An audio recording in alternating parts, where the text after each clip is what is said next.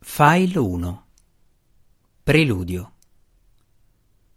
L'elfo scuro sedeva sul brullo fianco della montagna. Osservava con ansia la fascia rossa che saliva sull'orizzonte orientale. Questa era forse la centesima alba a cui assisteva, e lui conosceva bene il dolore acuto che la luce bruciante avrebbe causato ai suoi occhi color lavanda, occhi che per lo più di quarant'anni avevano conosciuto soltanto l'oscurità del buio profondo. Tuttavia il drò non si volse per ritrarsi quando l'orlo superiore del sole fiammeggiante raggiunse il livello dell'orizzonte. Accettò la luce come suo purgatorio, un dolore necessario per seguire la strada che aveva scelto, per divenire una creatura del mondo della superficie. Un fumo grigio si alzò davanti al volto dalla pelle scura del drò. Lui capì che cosa significasse senza neppure abbassare lo sguardo. Il suo pivafi, il mantello magico realizzato dai drò che tante volte nel buio profondo l'aveva schermato da penetranti occhi nemici, aveva finalmente ceduto alla luce del giorno. La magia del mantello era iniziata a svanire settimane prima e il tessuto stava semplicemente dissolvendosi. Comparvero ampi fori mentre parti dell'indumento si dissolvevano e il drò strinse forte le braccia per salvare quanto poteva.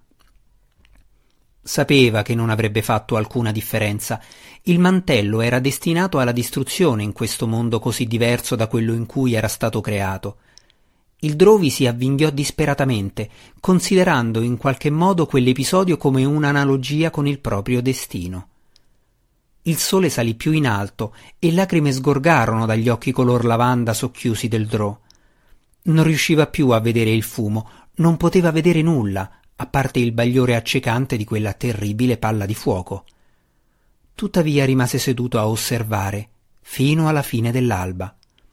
Per sopravvivere doveva adattarsi. Spinse la punta del piede dolorosamente giù contro una sporgenza della pietra e concentrò la propria attenzione lontano dagli occhi, dalla vertigine che minacciava di sopraffarlo. Pensò a come quegli stivali finemente realizzati fossero diventati sottili e si rese conto che anch'essi si sarebbero ben presto dissolti nel nulla. Poi sarebbe toccato forse alle scimitarre. Quelle magnifiche armi drò che l'avevano sostenuto attraverso tante vicissitudini avrebbero cessato di esistere. Quale destino attendeva Gwenvivar, la pantera magica sua compagna? Inconsciamente il Drow introdusse una mano nella bisaccia per toccare la meravigliosa statuina, così perfetta in ogni particolare, che lui usava per chiamare il felino. La sua solidità lo rassicurò in quel momento di dubbio, ma se anch'essa era stata realizzata dagli elfi scuri, imbevuta di una magia così tipica del loro regno, lui avrebbe perso ben presto anche Gwenvivar. Che creatura pietosa diventerò, si lamentò il drone nella sua lingua madre. Si chiese, non per la prima volta e certamente non per l'ultima, se fosse stata saggia la sua decisione di lasciare il buio profondo, di abbandonare il mondo del suo popolo malvagio.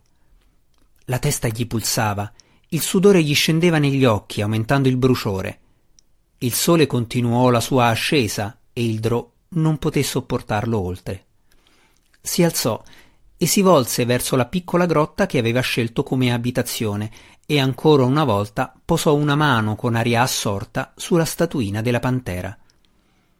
Il Pivafi gli pendeva addosso a brandelli, scarsa protezione dalla gelida morsa del freddo vento di montagna. Nel buio profondo non c'era vento, tranne lievi correnti che salivano da pozze di magma e non esisteva gelo, tranne il tocco di ghiaccio di un mostro non morto. Questo mondo della superficie, che il Drò conosceva ormai da vari mesi, gli mostrava molte differenze, molte variabili, e spesso gli sembrava fossero troppe. Drisdo Urden non si sarebbe arreso. Il buio profondo era il mondo dei suoi simili, della sua famiglia, e in quell'oscurità lui non avrebbe trovato pace. Seguendo gli imperativi dei suoi principi, lui si era ribellato all'Olt, la regina ragno, la malvagia divinità che il suo popolo venerava al di sopra della vita stessa. Gli elfi scuri, la famiglia di Drist, non avrebbero perdonato il suo comportamento blasfemo e il buio profondo non aveva cavità abbastanza profonde per sfuggire al loro lungo braccio. Anche se Drist credeva che il sole l'avrebbe distrutto, bruciandolo, come aveva distrutto gli stivali e il prezioso Pivafi, anche se lui fosse divenuto inconsistente e si fosse trasformato in fumo grigio soffiato via dalla gelida brezza montana, lui avrebbe mantenuto i propri principi e la propria dignità, quegli elementi che rendevano la sua vita degna d'essere vissuta. Drist si tolse i resti del mantello e li gettò in un profondo burrone. Il vento pungente gli gelò la fronte imperlata di sudore, ma il drò camminava eretto e orgoglioso, la mandibola ferma e gli occhi color lavanda spalancati. Questo era il destino che auspicava. Lungo il fianco di un'altra montagna, non molto lontano, un'altra creatura osservava il sorgere del sole. Anche Ulgulu aveva lasciato il suo luogo natale, le sordide, fumose fenditure a pendisco scesi che contrassegnavano il piano di Geenna. Ma questo mostro non era venuto spontaneamente. Era il destino di Ulgulu, la sua pena, crescere in questo mondo finché non avesse raggiunto la forza sufficiente per ritornare a casa propria. La sorte di Ulgulu era assassinare, nutrirsi della forza vitale dei deboli mortali che lo circondavano. Ora stava avvicinandosi al raggiungimento della maturità, enorme, forte e terribile. Ogni uccisione lo rendeva più forte.